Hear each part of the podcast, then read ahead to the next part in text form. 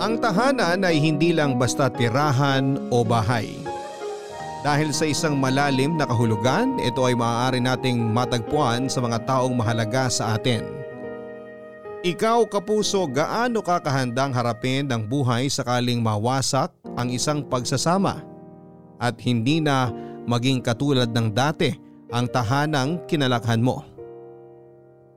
Malaki ang pagpapahalaga nating mga Pilipino sa pamilya sa katunayan, kilala tayo sa pagbubuklod-buklod. Para sa atin ay parte na ng pang-araw-araw nating sistema ang mga taong nakakasama natin sa ating tahanan. At matinding kalungkutan ang nararanasan natin sakaling merong lumisan. Yan ang eksaktong karanasan na pinagdadaanan ng ating letter sender for today na si Geraldine na walang ibang hangad kundi ang pagsasama-sama nilang mag-anak hanggang sa kapwa subukin ang pagkakataon ang dalawang taong mahalaga sa kanya. May tsansa pa nga bumalik sa dati ang nasira nilang pamilya o habang buhay na lang siyang magiging produkto ng wasak na pagsasama. Handa ka na bang marinig ang storya niya? Alamin natin yan sa kwento ng pag-ibig, buhay at pag-asa sa nangungunang Barangay Love Stories. Dear Papa Dudut, Tawagin niyo na lamang po ako sa pangalang Geraldine. 28 years old at working bilang isang data analyst dito sa Makati. My boyfriend po ako for 3 years si June na katrabaho ko. Sa katunayan siya po ang nag-inspire sa akin na i-share sa Barangay Love Stories ang kwento ng pamilya ko para kapulutan ng aral at inspirasyon ng ating mga tagapakinig. Palibasa malaking bahagi rin po talaga ng tema ng storya ko ay tungkol sa paghihiwalay at muling pagkakabalikan ng mga magulang ko. Solong anak po ako papadudot Nagtatrabaho bilang isang factory worker ang papa ko na si Greg sa Italy for almost 14 years noon. Nang mag-decide siyang umuwi na lamang sa Pilipinas para tulungan si mama sa negosyo nila. Tandang-tanda ko pa na ang pag-uwi at hindi na niya pag-alis sa bansa ang pinakamagandang regalo na natanggap ko sa ika-22nd birthday ko.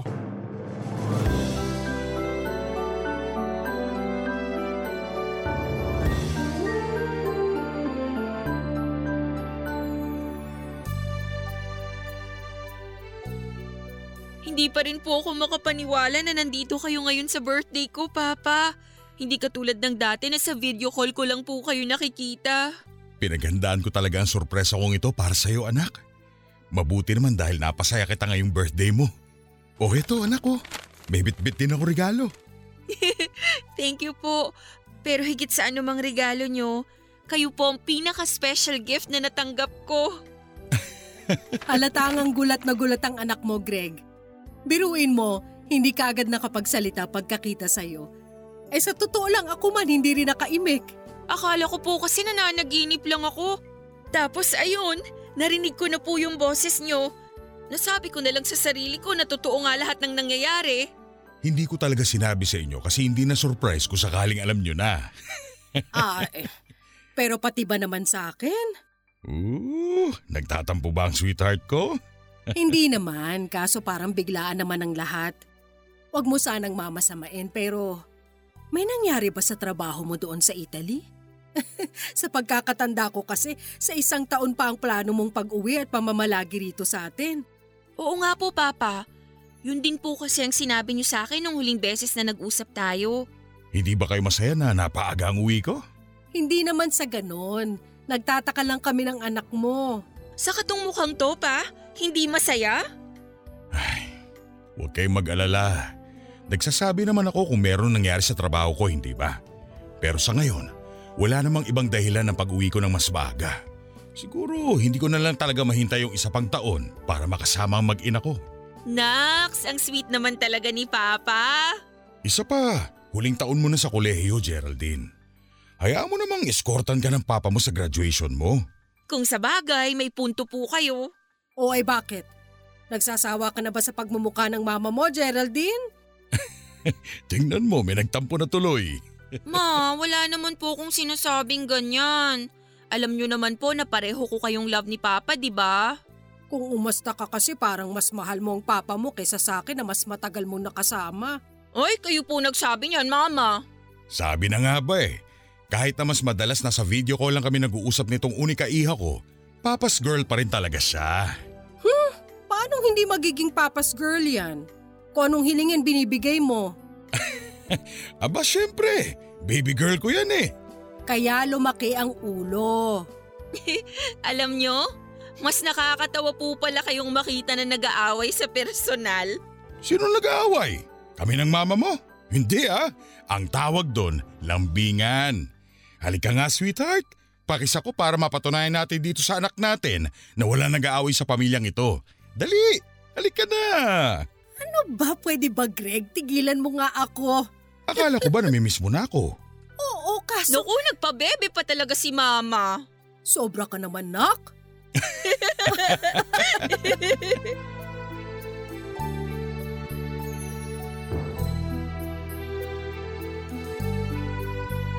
Meron pong kantina mga magulang ko na pinapatakbo ni mama noong nasa ibang bansa pa lang si papa. Ang plano nila ay i-renovate ang naturang kainan para palawakin at pagandahin ng sa ganon ay mas maka-attract ng customers papadudot. Simple lang naman po ang pamumuhay namin. May maayos na bahay at kaunting na ipundar na ari-arian pero hindi po ako pinalaki sa luho ng mga magulang ko. Sa halip ay sa pagmamahal. Kahit na nasa ibang bansa noon si Papa ay walang araw na hindi niya kami tinatawagan para kumustahin.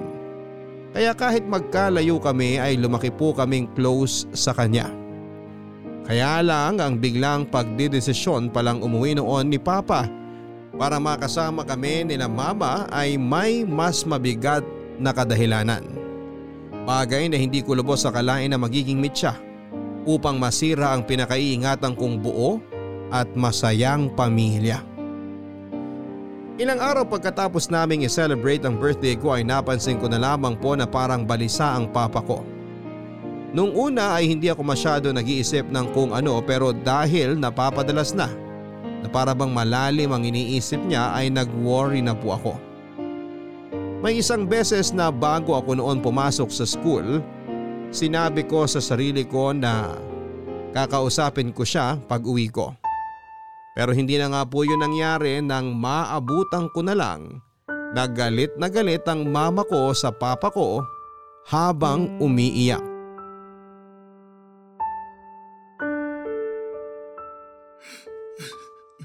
Patawarin mo ako, Amaya. Hindi ko naman sinasadya ang lahat. Maniwala ka sa akin. Mahal na mahal ko kayo ni Geraldine. Huwag mo na nga akong gawing tanga, Greg! Kung mahal mo talaga kami ng anak mo, hindi mo gagawin ang kalokohang yon! Hayop ka! Ang kapal din naman ng pagmumukha mo na umuwi pa rito sa atin at magpakita sa amin! Ma? Pa? Ano pong nangyayari rito? Nag-aaway po ba kayo? Bakit hindi mo tanungin niya magaling mong ama? Nang sa ganun malaman mo ang kalokohang ginawa niya?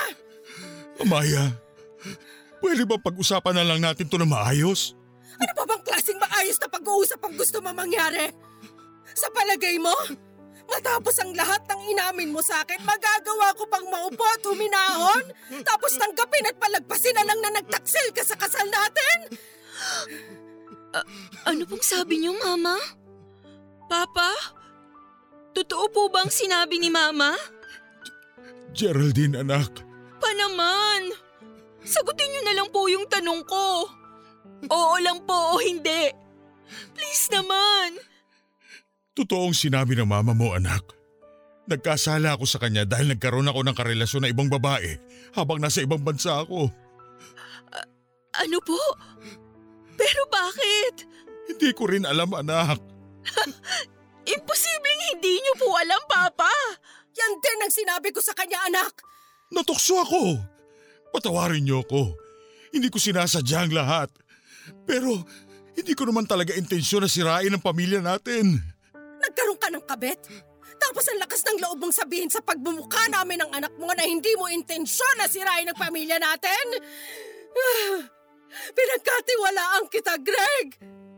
Akala ko maayos tayo kasi regular namang tayong magkausap, di ba? Pero nagkamali pala ako. Kaya nga humihingi ako ng tawad sa inyo ni Geraldine. Sa maniwala kayo hindi, kinain ako ng konsensya ko. Kaya ako na mismo tumapos sa kung anumang relasyon na meron kami. At pagkatapos ano po? Umuwi ka rito sa Pilipinas para linisin yung konsensya ninyo?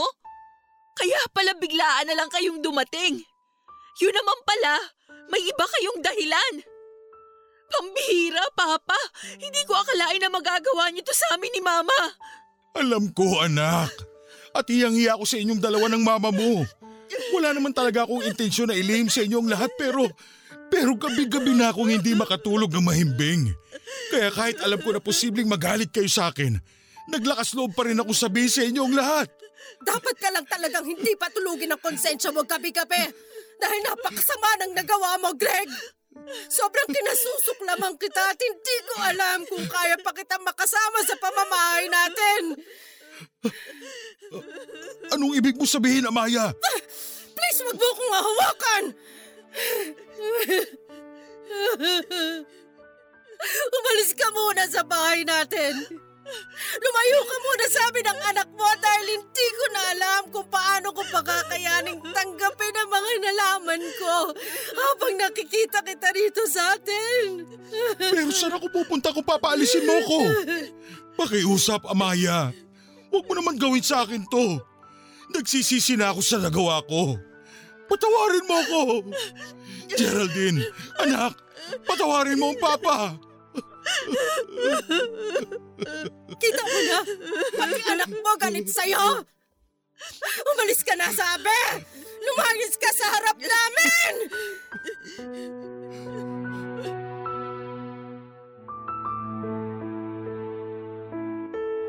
Nang mga panahon na yon, matapos naming marinig ang matinding kasalanan na ginawa niya sa amin ng mama ko ay tila ba nakalimutan kong papa ko ang taong kaharap namin. Pero dahil hindi naman po ako taklesa at ayoko pa rin lapastanganin ang magulang ko, mas pinili ko na lamang noon na umiyak papadudot. Sobrang sakit sa dibdib at pakiramdam ko.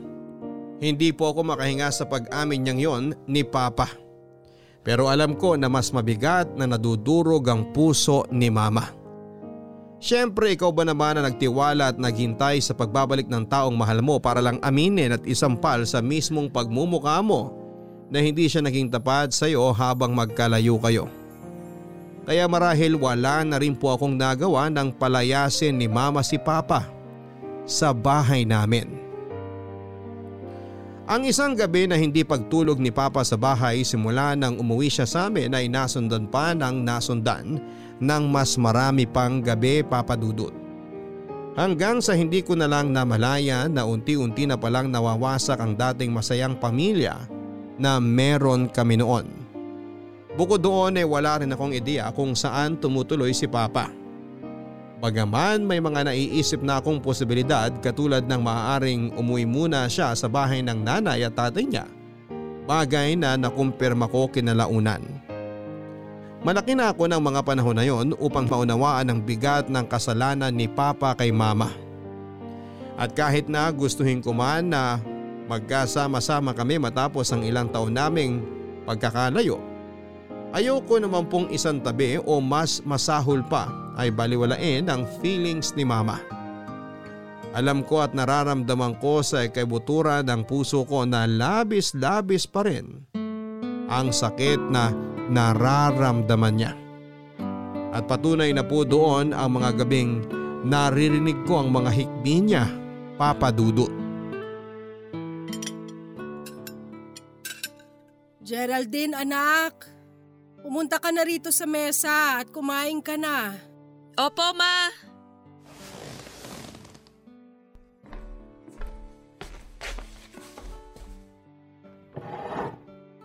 Kumain ka na lang dyan. Doon lang muna ako sa kwarto. Teka, Mama.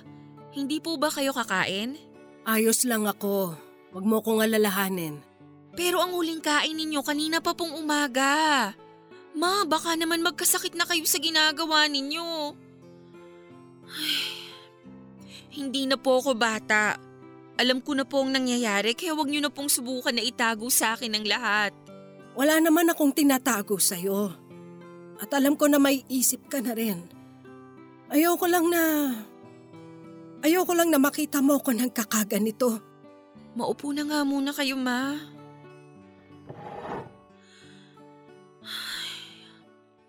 Alam niyo naman na ayokong nagkakaganyan kayo, di ba? Sa ginagawa ninyo, baka magkasakit na po kayo. Anong gusto mong gawin ko? Umakto na parang normal pa rin ang nangyayari sa pamilya natin? Anak, simula nang aminin ng papa mo na nagkaroon siya ng karelasyon habang nasa ibang bansa, parang, parang basong babasagin na nadurog at nagkawasak-wasak ang puso ko. Hindi ko alam kung ano pa bang kulang sa akin o kung baka ako ang nagkulang sa relasyon namin para makuha niya pang mambabae. Ma, syempre hindi po kayo nagkulang.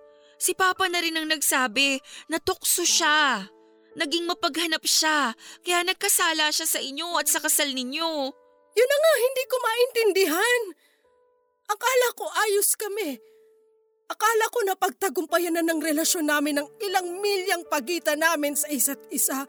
Buong buhay ko nagtiwala ako sa kanya dahil dahil wala naman sa ugali ng papa mo na magagawa niyang ganun sa akin anak. Pero sa huli, hindi rin pala kami naiiba sa ibang mag-asawa na nagkakahiwalay dahil sa pagiging hindi tapat ng isa. Hindi lang po kayong nagagalit o masama ang loob kay Papa, Mama. Ako rin po. Kasi inisip ko na maayos po ang pamilya natin para lang malaman sa dulo na hindi pala. Sa totoo lang, pareho lang tayo ng nararamdaman. Lito at nasasaktan. Patawarin mo si mama kung kailangan mong maranasan ng ganito anak. Hindi mo deserve na magkaroon ng hiwalay ng mga magulang. Sorry kasi hindi ko naprotektahan ang pamilya natin. Wala po kayong kasalanan, Mama. Para sa akin, ginawa niyo na po ang lahat para sa pamilya natin. Kitang-kita ko na kahit miss na miss niyo na noon si Papa, hindi niyo po yun pinapahalata. Sa halip, mas nagpaka-busy na lang kayo sa business natin para hindi niyo masyadong maisip ang pangungulila niyo sa kanya. Kung may nagkasalaman o nagkulang sa pamilya natin, si Papa po yun. Kaya wag na po kayong umiyak, okay? Tahan na po, ma. Tahan na po. Hindi ko alam kung maaayos pa ba natin ang pamilya natin, anak. Sa ngayon, hindi po yun mahalaga. Ang importante, yung kapakanan ninyo, Mama. Kaya nakikiusap po ako sa inyo. Huwag niyo pong pabayaan ang sarili niyo. Kasi kapag nagkasakit kayo, mas lalo po akong malulungkot. Huwag na po kayong masyadong mag-isip ng kung ano-ano sa ngayon. At huwag niyo na rin pong sisihin ang sarili niyo dahil wala kayong kasalanan. Kakayanin po natin ang lahat. Diba?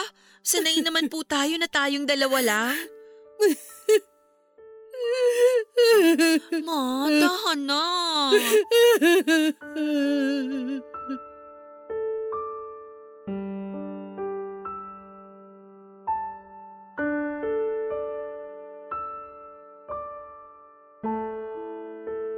Natatandaan ko pa na tinawagan ako ng lola ko, nanay ni Papa, upang tanungin ang estado ng relasyon ng mga magulang ko.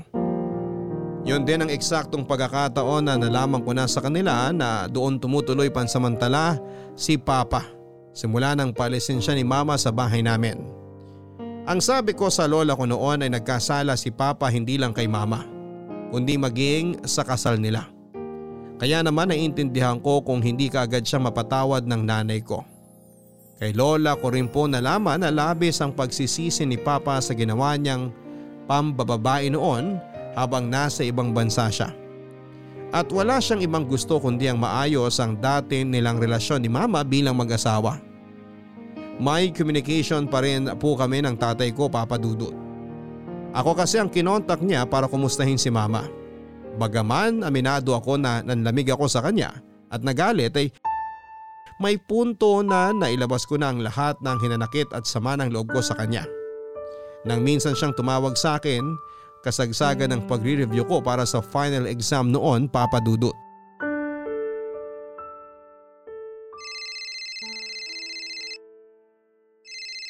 Itong si Papa tawag ng tawag eh. Oh, hello pa. Ay, mabuti naman sinagot mo na ang phone, anak. Kanina pa kasi ako tumatawag sa'yo. Pa, hindi po ba kayo nakakahalata na busy ako kaya hindi ko sinasagot ang tawag nyo? Noong nakaraang araw lang magkausap din tayo, di ba? Pero anak, sandali lang yun. Wala pa nga yatang limang minuto yung pag-uusap natin yun kasi sabi mo may klase ka pa. Kaya nga gabi na ako tumawag sa'yo ngayon para makasigurado ko na nasa bahay ka na. Nasa bahay na nga po, pero para sa kaalaman ninyo, busy ako sa pagre-review dahil final exam na namin bukas. Ganun ba? Naku, pasensya ka na Geraldine anak. Hindi ko intensyon na makaabala sa'yo. Ay naku, huwag nyo na nga po akong dramahan dyan. Ano po bang kailangan nyo't napatawag na naman kayo? Namimiss lang kasi kita anak. Magdadalawang buwan na rin kasi simula nung huling beses na nakita kita. Alam nyo na kasalanan nyo kung bakit kailangan nating maghiwalay ng landas, di ba? Hanggang ngayon ba naman, galit ka pa rin sa akin anak? Nagpapatawa ka po ba, Papa? Ano ba sa palagay nyo yung inamin nyo sa amin ni Mama noon? Simpleng bagay lang ba yon para hindi kami magtanim ng galit sa inyo?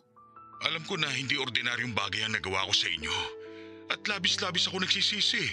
Kahit siguro ilang beses kayong magsisi, hindi na rin naman maibabalik pa yung dati nating pagsasama at turingan bilang pamilya. Alam nyo, Papa, mabuti na rin tong nandyan kayo ngayon at malayo sa amin ni Mama. Kasi hindi ko na alam kung paano kayo titignan ng diretso sa mata kung sakali. Huwag mo naman akong pagsalitaan ng ganyan, anak. Ano bang gusto niyong sabihin ko? Gusto niyo bang marinig na proud ako sa inyo bilang papa ko matapos yung pagtaksilan si mama? Parang nagkakalokohan naman po yata tayo. Pa, kasi sa ngayon, kabaliktaran ng labis na saya o tuwa ang nararamdaman ko dito sa kaibuturan ng puso ko para sa inyo. Gusto niyo bang malaman kung ano-ano ang pakiramdam na yon? Galit! Matinding galit at pandidiri! Hindi ko alam kung kailan ko kayo mapapatawad katulad ng gusto nyong mangyari. O kung darating pa po ba yung araw na yon. Dahil sa ngayon, isa lang ang malinaw. Ayoko kayong makita. Hindi ako proud sa inyo at galit ako sa inyo dahil sinaktan niyo si Mama. Hindi rin ako masaya sa nagawa ko, anak. Pero katulad nga ng sinabi ko noon, hindi ko intensyon na sirain ang pamilya natin. Kaya nga bumalik ako rito sa Pilipinas para makasama na kayo. Gusto ko magsimula ng panibagong buhay sa piling ninyo. Kung kayo handa nang magsimula ng sinasabi niyong panibagong buhay, pues kami ni Mama, hindi pa po. Kaya pasensya na po talaga kayo kung ganito ako makipag-usap sa inyo. Intindihin niyo rin sana ang nararamdaman namin. Dahil hindi naman po talaga biro ang kasalanan ginawa ninyo. Papa, sinira niyo ang pamilya natin. Alam niyo ba yon? At kahit na paulit-ulit yung sabihin na hindi niyo intensyon, ang punto doon, sana hindi ninyo hinayaang mangyari. Sana noong una pa lang, hindi ka na ng babae.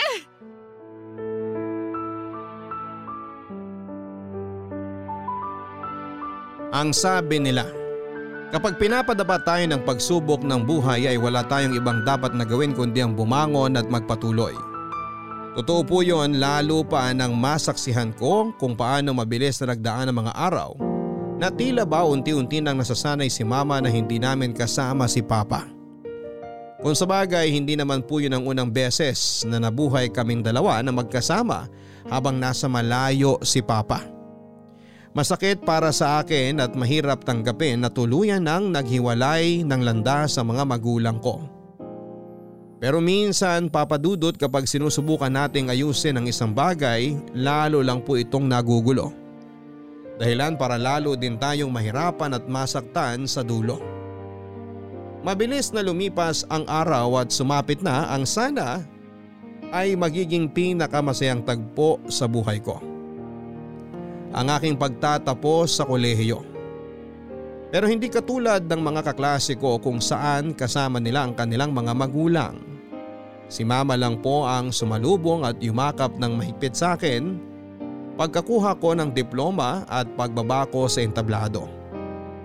Sa isip ko ayos na yon kesa naman ako lang mag-isa. Mas masakit at malungkot naman yon kesa sa hindi namin kasama si Papa.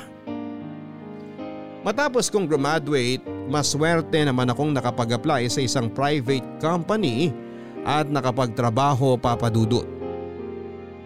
Malaking bagay po sa akin na meron na akong pinagkakabalahan dahil nadadivert sa ibang bagay.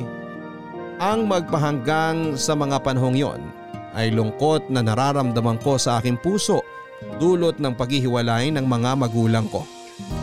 Nang dahil nga sa pagiging abala ko sa ibang mga bagay, ay mas naiintindihan ko kung paano kinakaya ni mama na harapin ang buhay kahit na nasasaktan pa rin siya.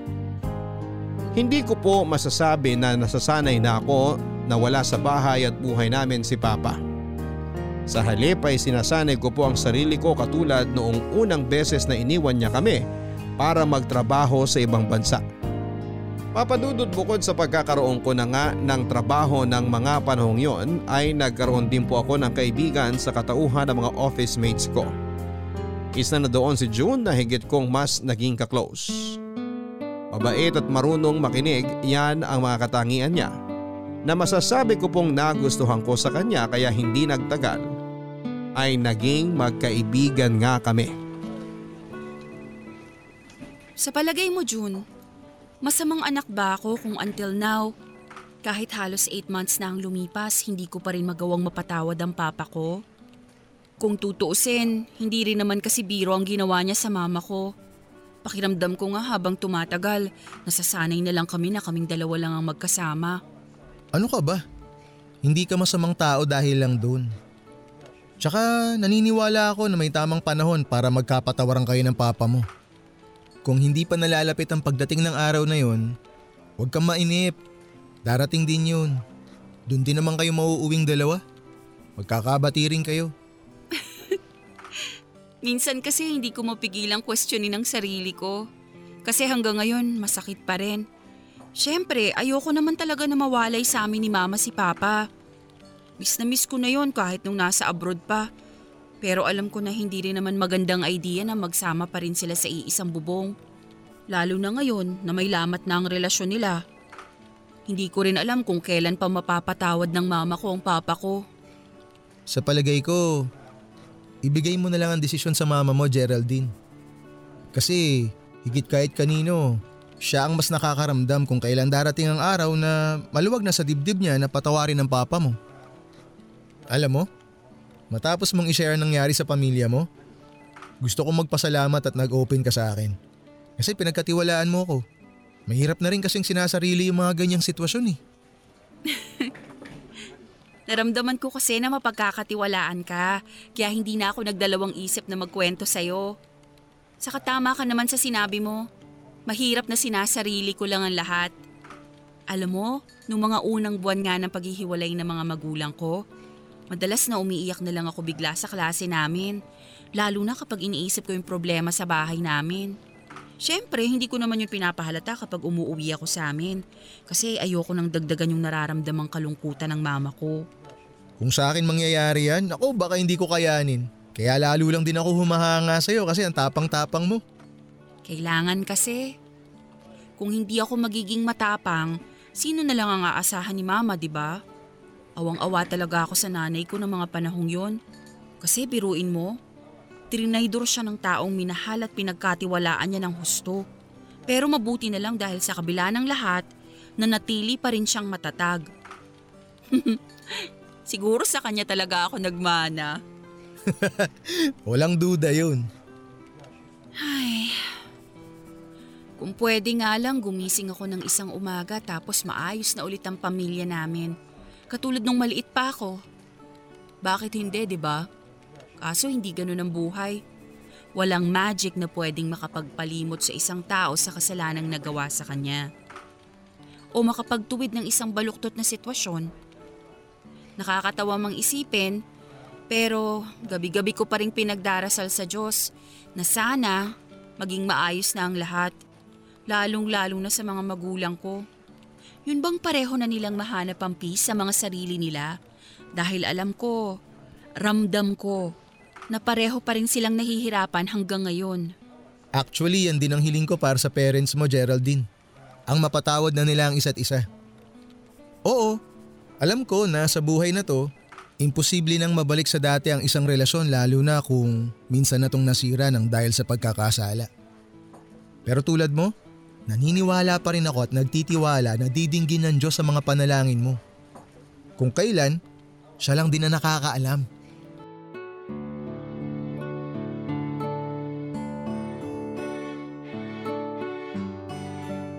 Papadudot malaking bagay na nakapag-open up ako kay June ng mga panahong yon.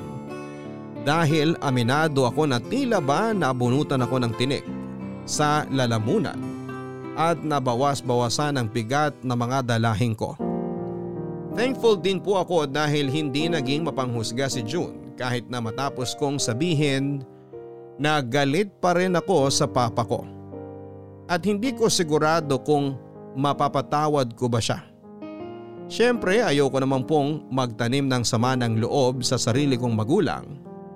Pero sariwa pa rin kasi.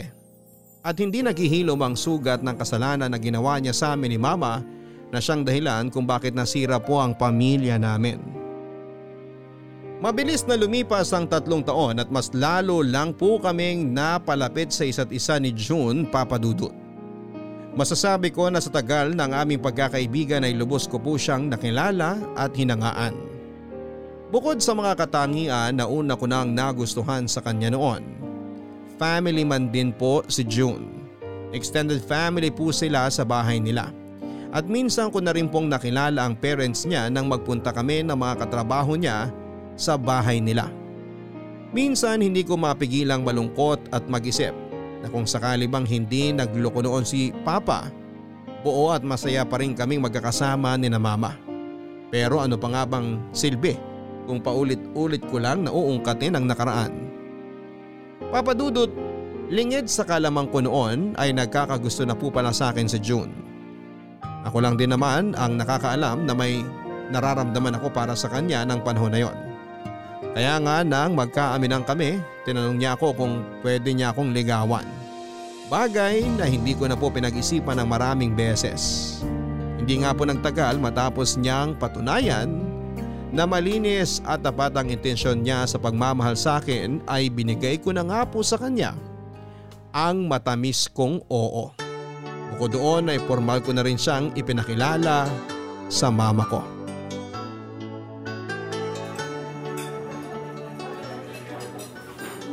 Anak, natutuwa talaga ako dahil pumayag ka makipagkita sa akin ngayon. Pero teka, hindi ba ako nakakaabala sa'yo at baka may ibang lakad ka? Pa, okay lang po dahil libre naman po ako ngayon. Sa totoo lang, masaya rin ako na makita kayo ngayon. Kumusta na po kayo? Balita ako, lumalakas na raw yung negosyo niyong talyer doon kina Lola. Oo, at proud ako dahil unti-unting nagbubungay pinaghirapan ko. Alam mo, nung tinayo ko nga yun, wala talaga akong kalam-alam sa pagbubutingting ng mga sasakyan. Mabuti na lang dahil nandun ang lolo mo. Alam mo naman yon, bata pa lang, nasa tiyan pa nga lang yata ng nanay niya, nasa dugo ng pagiging mekaniko. Minsan napapaisip ako, bakit kaya hindi ako nagmana sa kanya? Eh di ba nga, isa na rin kayong mahusay na mekaniko ngayon? At ang lahat ng yon nagbunga dahil sa pagsisikap nyo. Kung sa bagay. Pero maiba tayo anak. Kamusta na ba ang mama mo? Nasa mabuting kalagayan at kalusugan ba siya? Kumakain ba siya ng maayos? Ayos naman po si mama pa. Opo, kumakain naman siya ng maayos. Lagi ko rin siyang pinapaalalahanan dahil minsan nakakalimutan gawa ng mga trabaho niya. Ayun, busy pa rin sa kantin natin. Dinaig pa nga ako nun kung kumayod. Hindi po yata uso kay mama ang day off.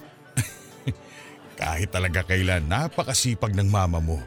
Kaya nga hanga ako sa kanya eh. Ah, Geraldine anak, miss na miss ko na talaga kayo. Namimiss ko na rin po kayo, Papa. Masaya ako na marinig yan. Alam mo, simula nung mapalayo ako sa inyo mag-ina, may mga narealize akong bagay sa buhay ko. Bukod sa matinding pagsisisi, nahiya rin talaga ako noon sa sarili ko. Lalo pa nung pinagalitan ako ng husto ng lolo't lola mo pag uwi ko sa bahay nila. Grabe, biruin mo yun. Ang tanda-tanda ko na, pero parang bata pa rin ako kung sermonan nila. Pero alam ko naman sa sarili ko na deserve ko lahat ng mura, batok at hampas na binigay nila sa akin dahil nga nagkasala ako. Kaya nga anak, unti-unti rin noon pumapasok sa isip ko na tama lang din na magalit kayo ng mama mo sa akin dahil mahirap naman talagang patawarin ang nagawa ko sa inyo at sa pamilya natin. Sa totoo lang po, pa. Pagod na akong magalit sa inyo. Hindi ko alam kay mama pero para sa akin, sapat na ang tatlong taon na lumipas para hanggang ngayon, eh magtanim pa rin ako ng galit sa puso ko. Ibig bang sabihin yan, pinapatawad mo na ang papa? Ganun na nga po.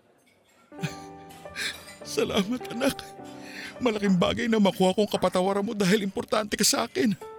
Hindi mo alam kung gaano ko kasaya ngayon dahil sa sinabi mong yan. Parang kulang na lang, magtatatalon ako sa tuwa. Papa, yan ang wag na wag niyong gagawin dahil baka mabalian kayo ng buto. Tingnan niyo oh, madulas ang sahig. Kakalampaso lang nila. Pambihira. Ano bang palagay mo sa papa mo? Gano'n nakatanda. 50 anyos pa lang ako, Geraldine. Hindi pa ako senior citizen. Wala naman po akong sinabi ah. Biro lang. Ah, Pero anak, matanong ko lang ha. Ang sabi ng lola mo sa akin, nabanggit mo raw na may pinakilala ka ng boyfriend sa mama mo. Totoo ba yon? Ah, opo. June po ang pangalan niya. At katrabaho ko siya since nakapasok ako sa company. Mabait po siya, Papa. At gusto ko rin po na personal niyo siyang makilala. Kung ganon, ikinagagal ako na makilalang lalaki nagpapatibok sa puso ng unika iha ko.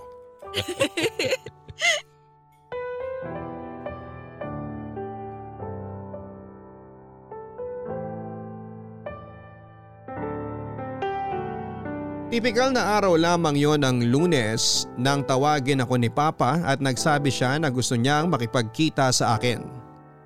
Dagdag pa niya na nami-miss na raw niya ako. Hindi ko na po matandaan kung kailan yung huling beses na nag-usap kami matapos kong sabihin sa kanya na huwag na niya kaming masyadong abalahin ni mama. Kaya nga nang tumawag siya at nagsabi na makikipagkita ay hindi na rin po ako nagdalawang isip ng mga panahon na yon. Napakalaki ng pinagbago ni Papa. Mula sa pisikal na anyo maging sa dating kislap ng mga mata niya. Basta ang alam ko lang noon ay nakapagpatayo na siya ng sariling talyer simula nang maghiwalay sila ni mama at yun na lang po ang unang beses pagkalipas ng mahabang panahon na nakita ko siya. Doon ko nga po muling naalala na bukod kay mama ay meron pa akong isang magulang at sapat na nga po ang mahabang panahon na nagdaan para bigyan ko naman ng puwang sa puso ko ang pagpapatawad. Papadudot yung pagkikita at pag-uusap namin yon ni Papa ang naging daan upang maging bukas na nga po ng mas madalas ang komunikasyon sa pagitan namin hanggang sa kusang loob ko na rin pong ipinakilala sa kanya si June bilang nobyo ko. Nang mga panahong yon ay hindi lang po ako ang masayang masaya.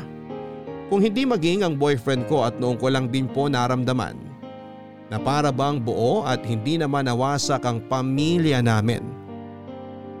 Kapag may pagkakataon, laman pa rin po ng bawat kwentuhan namin ni June ang labis na pagsisisi ni Papa mula sa kasalanan nito.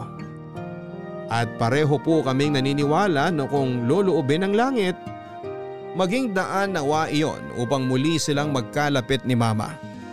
Kahit bilang magkaibigan man lang. Hanggang isang araw ay tila nadidinig ng Diyos ang dalangin namin matapos kong malaman mula sa nanay ko na nagpunta raw sa bahay si Papa ng araw na yon upang kausapin siya at humingi ulit ng kapatawaran sa hindi na niya mabilang na beses. Hindi ko alam kung mahina lang ba ako o ano. Nung nakita ko kasi ulit ang papa mo, pagkalipas ng mahabang panahon at nung matapos niyang umiyak sa harap ko habang paulit-ulit pa rin humihingi ng sorry. Pakiramdam ko parang kaya ko na siyang patawarin anak. Pero syempre, may bahagi pa rin sa puso ko na natatakot pa rin magtiwala sa kanya. Sa palagay mo, medyo nagugulhan na rin kasi ako sa nararamdaman ko. Tama ba to? Ma, kung ganyan po ang nararamdaman ninyo, isa lang ang ibig sabihin yan. May bahagi pa rin po dyan sa puso ninyo na handang makipag-ayos kay Papa. Pero di ba, sinabi ko na na parang hindi pa rin ako handang magtiwala sa kanya. Hindi naman po kaagad-agad na babalik yung tiwala nyo kay Papa. Siyempre parang mag-uumpisa ulit kayo. Kasi kung nararamdaman nyo dyan sa kalooban ninyo na gusto nyo pa siyang bigyan ng pagkakataon para patunayan ang sarili niya. At kung sa palagay ninyo sincere si Papa sa mga sinasabi niya, wala naman pong mali doon. Ay, ikaw ba anak? Napatawad mo na ba ang papa mo? Noong huling beses na nakipagkita ako kay Papa, sinigurado ko po na maluwag yun sa puso ko. At sinabi ko sa kanya na napatawad ko na siya. Siyempre, hindi naman po naging madali para sa akin ang proseso na pinagdaanan ko. Para masabi ko na wala na akong sama ng loob sa kanya. Pero habang tumatagal po kasi nadala-dala ko yung galit sa dibdib ko, parang ang hirap po magpatuloy, ma. Yung bang parang ang bigat-bigat sa pakiramdam? Kaya nga malaking bagay din na palaging nasa tabi ko si June para makinig sa tuwing nararamdaman ko ang kalungkutan.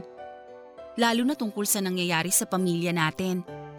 At sa totoo lang, malaki po ang impluensya niya para mabigyan ko ng puwang sa puso ko ang pagpapatawad. Matagal ko na ring pinag-iisipan ng tungkol sa bagay na yan pero natatakot lang talaga akong sumugal.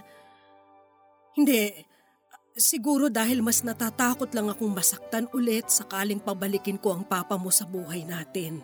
Mama, hindi naman po tayo makakaiwas sa sakit kahit na ano pa pong gawin natin. At syempre, yung naranasan ninyo, hindi nyo po yun deserve. Pero sa nakikita ko po kasi sa ngayon, mahal nyo pa rin si Papa. O kung hindi man, sabihin na nating importante pa rin siya sa inyo. At kaya kayo mas nahihirapan dahil pinipigilan niyo ang sarili niyo na patawarin siya. Anak, sa palagay mo, kapag sinubukan ko, magiging maayos pa rin ba ulit kami ng papa mo? Hindi po ako ang makakapagsabi kundi kayo mismo. Sa tulong ng Diyos at sa pagtitiwala niyo sa proseso. Pero kahit na ano pa pong mangyari, nandito lang ako sa tabi niyo. Katulad noon. Di ba nga po, partners in crime tayo? Wala tayong hindi kinaya at kakayanin sa mga napagdaanan natin. Salamat, Geraldine. Kasi kahit na malaki ka na, palagi mo pa rin akong sinasamahan. Hindi mo pa rin ako iniiwanan at hindi ka pa rin nagsasawa sa akin. Napakalaki ng naitulong mo, anak, para mapagtagumpayan kung harapin ang nangyayari sa pamilya natin. Kaya naman maraming maraming salamat. Hindi ko alam kung anong klaseng kabutihan ang ginawa ko sa nakaraang buhay ko para pagkalooban ng Diyos ng isang biyaya sa katauhan mo. Manaman eh. Huwag niyo na po akong paiyakin. Kanina pa ako nagpipigil dito eh. Nagsasabi lang ako ng totoo, anak. Mahal na mahal kita. Mahal na mahal din po kita. Kayo ni Papa.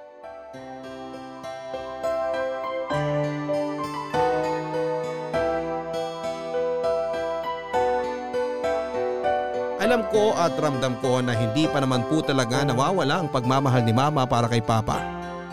Siguro kailangan lang talagang lumipas ang mahabang panahon upang humupa ang bigat ng sitwasyon at mas maging malinaw ang dahilan kung bakit kinakailangang pagdaanan ng pamilya namin ang ganong katinding pagsubok. Oo, maraming mag-asawa ang naghihiwalay at marami ring relasyon ang nasisira kapag nawawala na ang pagtitiwala. Pero meron pa rin naman pong mas pinagtitibay ng pagsubok na ibinabato ang pundasyon ng pagmamahala ng dalawang tao para sa isa't isa. At ganun nga po ang eksaktong kinahantungan ng mga magulang ko papadudot. Lumipas pa ang ilang buwan, ang isang beses na pagpunta ni Papa sa bahay namin ay nasundan pa nga ng nasundan ng maraming beses papadudot. Nakakatuwa rin naman pong isipin na masaya na rin siyang tinatanggap ni Mama sa bahay at buhay namin.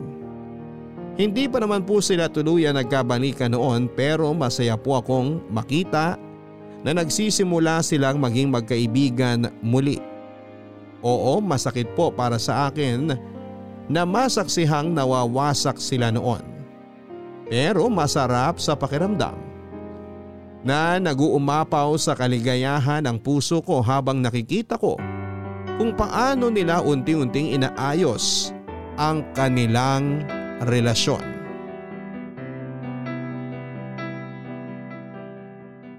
Ano? Ayos na ba ang itsura ko? Hindi ba tumatayo ang buhok ko? Alam mo, hindi ko na mabilang kung ilang beses mong tinanong yan. Tsaka nakaharap ka naman sa salamin, wala ka bang tiwala sa nakikita mo? Hindi naman sa ganun. Pero gusto ko lang makasigurado na maayos at presentable ang itsura ko sa anak mo at doon sa nobyo niya. Maayos ka na at presentable tignan. Huwag ka na mag-alala, okay? Eh, sa paningin mo ba, gwapo na ako? Ay nako, ewan ko sa'yo. Teka, sila na yata yun. Sandali, pagbubuksan ko lang ng pinto. O sige,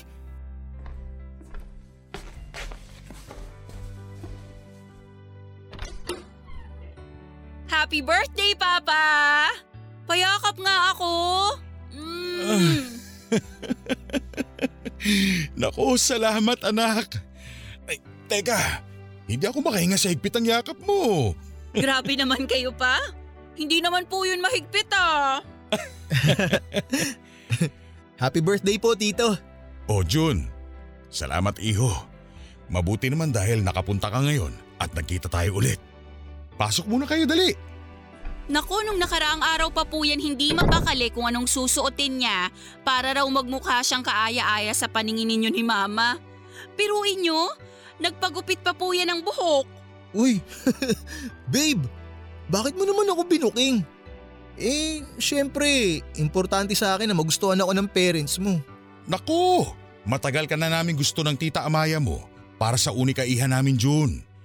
Unang beses pa lang kita nakita. Naramdaman ko na hindi mo sasaktan si Geraldine. Aba, dapat lang. Kasi baby girl namin yan.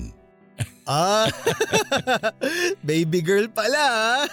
Papa naman eh. Hindi na po ako bata. 25 years old na po ako. para sa amin ng papa mo, ikaw pa rin ang baby girl namin. Kaya huwag ka nang umangal. Pero alam nyo ba, itong papa mo, Geraldine, kanina pa rin hindi mapakali. Nung dumating dito at nagkataon na wala ka pa aba, panay ang tanong kung okay daw ba ang damit niya. Kesyo hindi raw yun bagay at merong mas bagay pa sa kanya. Ay nako, katulad niyang nobyo mo, gusto rin magpa-impress sa inyo. Ano ka ba naman, sweetheart? Hindi mo na kailangan sabihin yun sa kanila. Akala ko ba sikreto lang natin yun? Ala, ayan na.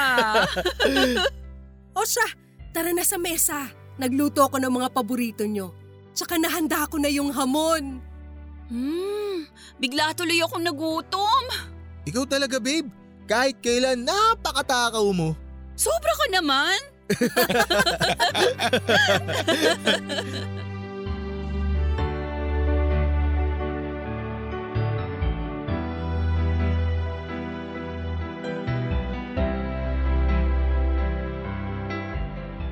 Papadudot na puno nga po ng tawanan, biruan at seryosong usapan ang araw na yon. Kung kailan ipinagdiriwang namin ang birthday ni Papa. Palibasa yun din po kasi ang unang beses na iniharap ko si June sa mga magulang ko na magkasama sila.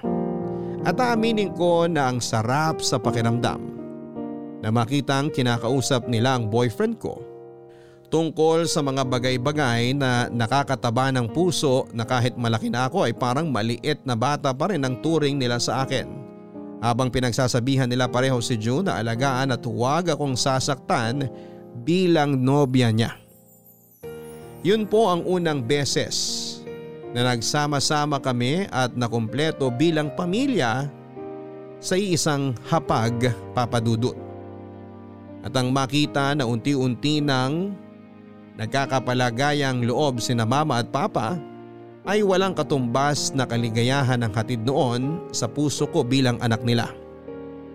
Totoo na sagrado ang pagtitiwala sa isang relasyon o pagsasama at kapag nasira o nagkalamat ito. Dumarating sa punto na kahit na anong gawin nating ayos ay hindi na po bumabalik sa dati ang lahat. Ganon nga ang nangyari sa mga magulang ko nang minsang nagkasala si Papa kay Mama at sa kasal nila. At nang dahil sa pangyayaring yon ay dumaan sa matinding pagsubok ang pamilya namin. Subalit ang higit na mahalaga sa lahat ay ang natutunan naming aral sa buhay na gusto ko ngayong ibahagi sa ating mga kabarangay. At unang-una nga po rito ay ang pagpapatawad. Madaling sabihin na napatawad na natin ang isang tao pero hindi yon bukal sa puso natin. Kapag ganun po ang nangyari ay hindi nabibigyan ng pagkakataon ng mga bagay para unti-unting maayos. Kaya nga mahalaga na huwag nating madaliin ang proseso. Bigyan natin ng panahon ang mga puso natin na gumaling. Hindi man mga kapuso manumbalik ang dati kahit papaano ay pakawalan man lang natin ang ating sarili sa gapos ng kalungkutan. Naniniwala po ako na kapag patuloy pa rin nating dadalhin sa kaloob-looban natin ang galit at hinanakit para sa isang tao na malapit sa atin ay hinding-hindi po tayo magiging ganap na masaya. Sa kasalukuyan ay masaya po akong ibalita na nagkabalikan na ang mga magulang ko matapos ang halos isang taon na panliligaw ni Papa kay Mama. Sa totoo lang ay mas sweet pa nga silang dalawa kesa sa amin ni June sa kabila ng pagiging abala nila sa mga negosyo nila. Papadudot napakaswerte ko sapagkat pinagkaloob ng Diyos ang matagal ko ng panalangin. Yon ay ang magkaayos na ulit ang mga magulang ko at ang pagkakasundo nilang yon. Ang naging daan upang mabuo rin ang aming tahanan. Maraming salamat po sakaling mapili po ninyong itampok ang kwento ng buhay pamilya namin papadudot. Sana marami sa ating mga kabarangay ang na-inspire at natuwa. More power po sa Barangay Love Stories.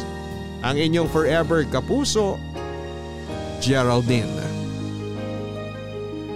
Mga kabarangay, importante na kapag nakagawa tayo ng pagkakamali, kilalanin po natin yon at pagsisihan.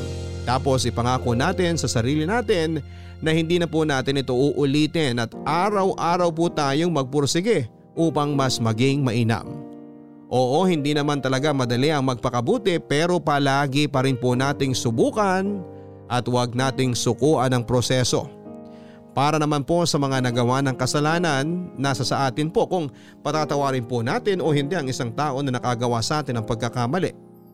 Ano pa man sa dalawa, ang piliin natin ay dapat siguraduhin po natin na sa dulo ay magiging masaya tayo hindi masamang unahin ang ating sarili at bigyan ng panahon ang ating puso na maghilom pero palagi po nating tandaan na kung bibigyan natin ang kalayaan ng ating sarili ay unahin nating maging malaya sa galit at kalungkutan na inyong nararamdaman.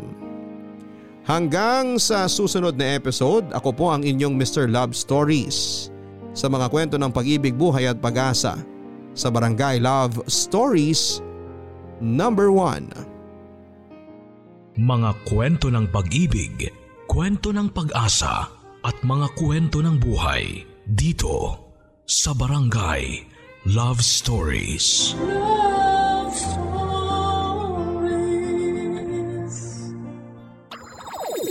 Nagustuhan ng iyong napakinggan? Ituloy yan via live stream sa www.gmanetwork.com/radio.